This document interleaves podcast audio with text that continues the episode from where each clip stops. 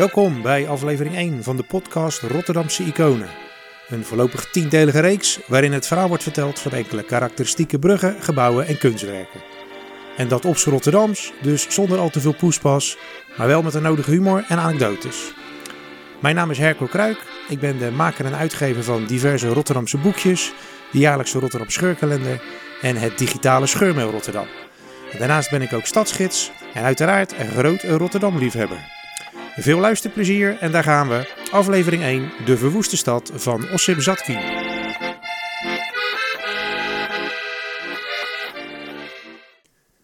Samen met het beeld van Erasmus voor de Loudeskerk is het monument de verwoeste stad van kunstenaar Ossip Zatkin op plein 1940 het belangrijkste beeld van de stad.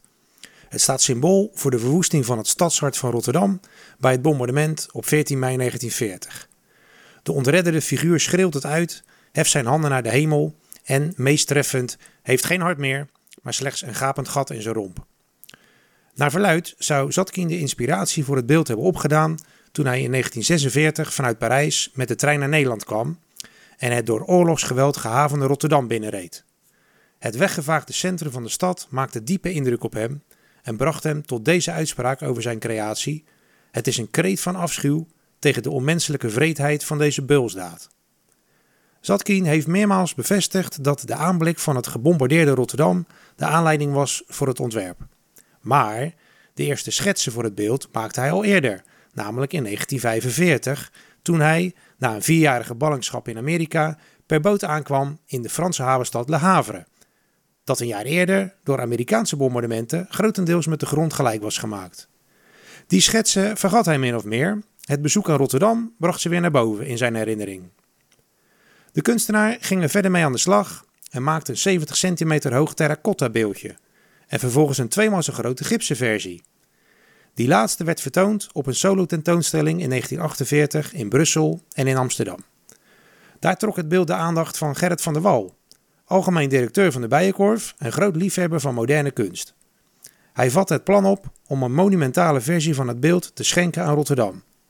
Dat zag Satki natuurlijk wel zitten en toen het terracotta beeldje een jaar later in Parijs werd tentoongesteld, gaf hij het de titel Ontwerp voor de verwoeste stad Rotterdam.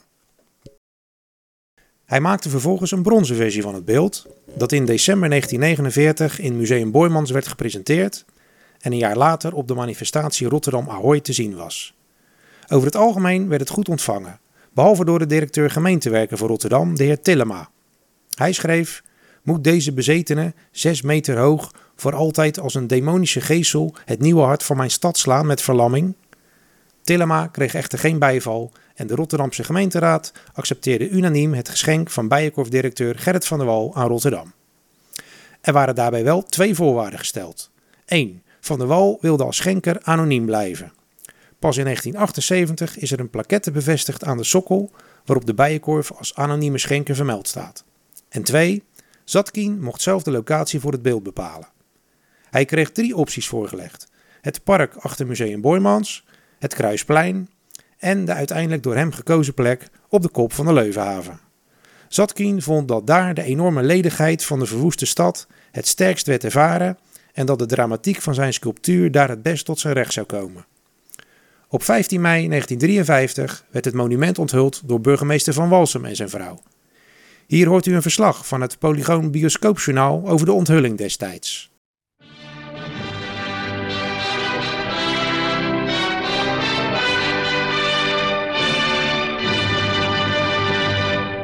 Bij de Leuvensluis in Rotterdam heeft het reeds beroemd geworden monument voor een verwoeste stad van de Franse beeldhouwer Ossip Zatkin een plaats gekregen.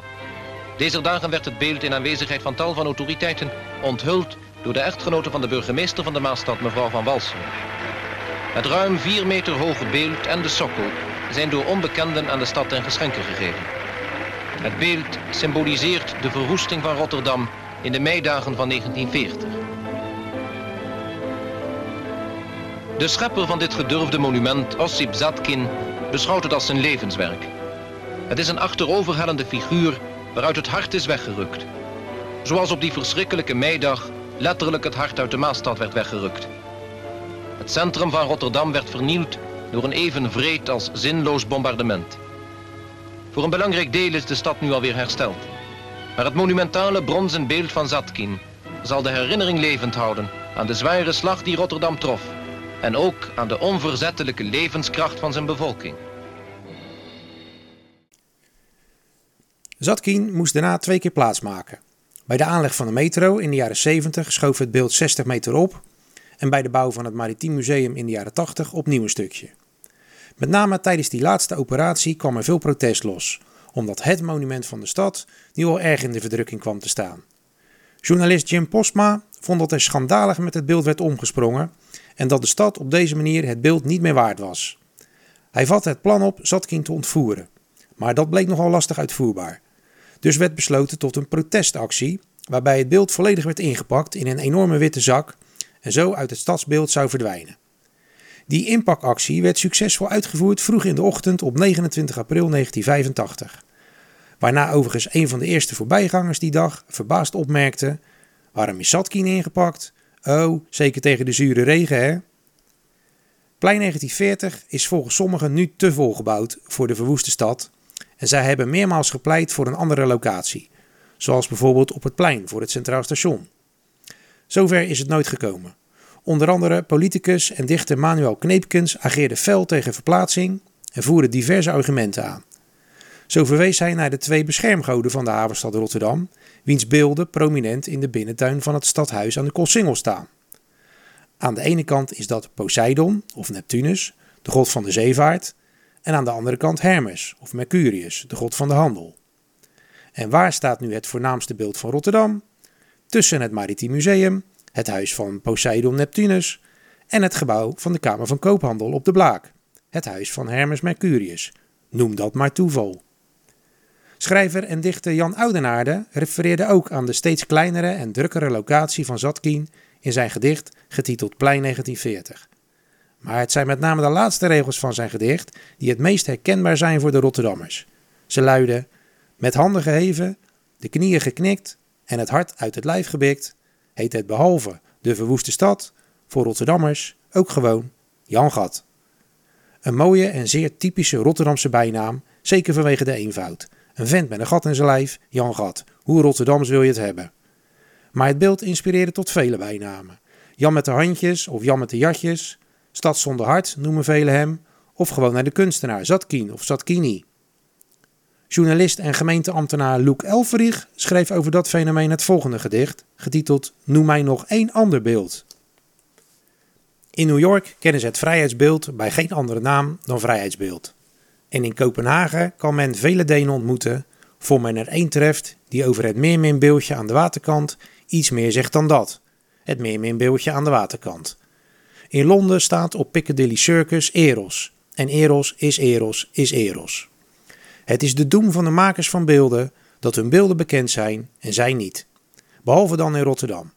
Dat komt door de emoties van de Rotterdammers over de man die hun emoties in zaken hun grote schok wist samen te vatten tot een schreeuw rondom een leegte. En uit liefde voor die man en zijn begrip noemen zij daarom hun beeld met zijn naam, Zatkin. Noem mij nog één ander beeld ter wereld dat in de volksmond de naam van zijn schepper draagt, Zatkin. De verbastering de zandknie is trouwens ook nog mooi bedacht, omdat hij met gebogen knieën staat. Veel minder bekend en gebruikt zijn Piet Kraak, Harteloze Hendrik, Monster zonder maag of De Schreeuw. Ten slotte is de werkgever als bijnaam vooral mooi vanwege de anekdote die eraan vastzit. Bij de onthulling stonden er veel toeschouwers op het plein, waaronder enkele havenarbeiders. Toen een van hen het beeld voor het eerst zag, draaide hij zich om naar een collega en zei: Moet je nou kijken, hij lijkt net op onze baas. Hij heeft een grote muil, geen hart in zijn donder en zijn klauwen staan verkeerd. In de jaren die volgden sloten de Rotterdammers het voor die tijd toch zeer moderne beeld massaal in hun hart. Want modern was het, maar, zo schreef Bram Hammacher, kunstcriticus en destijds directeur van het Krullenmullen Museum, en ik citeer: Dit beeld deed een groot deel van de bevolking zijn vooroordeel tegen de moderne kunst opgeven. Nog nooit heeft een openbaar monument zo'n sterke invloed uitgeoefend. Zelfs de nuchtere Rotterdamse arbeiders omarmden Jan Gat. En, zo zei men tegen elkaar tijdens de wederopbouwperiode, op het moment dat een vogel een nestje zal bouwen in het gat, dan zal Rotterdam haar hart weer terug hebben. Kunstenaar Gijs La Rivière, oftewel Gijs de Maas, wilde daar niet op wachten en kwam in 2007 met het plan voor een kunstwerk getiteld Jan Hart. Het hart van Rotterdam klopt weer, zo betoogde hij, en zijn Sculpture for a New City moest een bronzen beeld worden met de precieze afmetingen van het beroemde gat in de verwoeste stad. Jan Hart, als symbool van het heden, moest op een nieuwe locatie in de stad verrijzen, maar daar is het helaas nooit van gekomen. Opmerkelijk is trouwens nog het verhaal van de sokkel waar Zatkin op staat. Journalist Jim Posma en zijn partner dichteres Jana Beranova publiceerden eind jaren 80 een boek over Zatkin, waarin uit de doeken wordt gedaan dat de sokkel van Noors Labradorgraniet oorspronkelijk gemaakt was als voetstuk voor een kolossaal beeld van Adolf Hitler, dat in Berlijn gesitueerd zou worden. In 1943 was namelijk aan vier Nederlandse steenhouwerijen de opdracht gegeven om deze sokkel te vervaardigen. Daaronder de Rotterdamse steenhouwerij van de familie Ruimgaard, gevestigd aan de Centuurbaan. Op straffen van deportatie kon men dit natuurlijk niet weigeren, maar wel vertragen en het is dus nooit zo ver gekomen. Na de oorlog is het kostbare natuursteen door de Nederlandse regering als oorlogsbuit geconfiskeerd en voor een schappelijke prijs weer aan de steenhouwerijen terugverkocht. De Rotterdamse steenhouwerij heeft het graniet vervolgens gratis voor de sokkel ter beschikking gesteld. Jan Gat is nu het middelpunt van de jaarlijkse herdenking op 14 mei van het bombardement van Rotterdam. Als stadsdichter schreef Jana Beranova in 2009 bij de herdenking het volgende gedicht, dat werd aangebracht aan de muur van het Maritiem Museum. In 2015 werd het bij renovatiewerkzaamheden per ongeluk overgeschilderd. Daarna is het opnieuw aangebracht, maar uiteindelijk toch weer verdwenen. 14 mei 1940. Ze verbrandden steden als grof vuil. Hun handen hingen schuil achter helse machines. Rouwnagels, zonder rouw. Geen graven, alleen raven als roet en rook voor de zon. Pijn, verdicht tot een stille schreeuw, blijft voorgoed in ons haken. Ik ken die schreeuw, wie zijn verleden niet kent, begrijpt de toekomst niet. Glimlachend ademt de stad. Bij het slaande hart waar ooit een gat was. Bij deze smekende armen zweren we nu. De woorden zijn gloeiende, gloeiende kooltjes in ons oog. Nooit meer haat. Gelukkig kennen ook nieuwe generaties Rotterdammers het beeld en de geschiedenis. En ook voor hen is het een inspiratiebron. Luister maar naar het volgende stuk uit een spoken word van Björn Romy. Geboren Rotterdammer, getogen te Prins Alexander. De stad waar we keien verplaatsen terwijl we schaften met beide handen. De stad die nog steeds als veilig wordt beaamd, maar in vele opzichten is veranderd. Toch is haar gezicht eentje die ik herken uit duizenden anderen. Zij was het die mij omhoog trok toen ik op zoek was naar helpende handen. Hier worden we sterker door strijd waar anderen de stad hebben zien branden. Haar littekens gemarkeerd zijn om ons te doen herinneren dat ze wat mankeert. En te symboliseren dat het 12 kilometer lang is geleden, blijven ze voor altijd branden. Kunstenaars van eigen bodem, Dolph Henkels tot Geer van Iersel die architectonische nieuwbouw realiseerden voor de vooroorlogse panden. Rotterdamse multicultureel dat ze is en ze geen taal die wij niet spreken.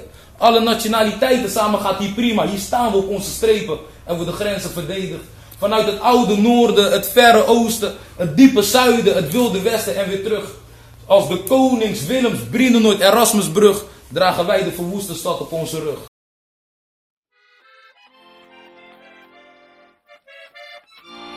Zo, dat was hem, aflevering 1.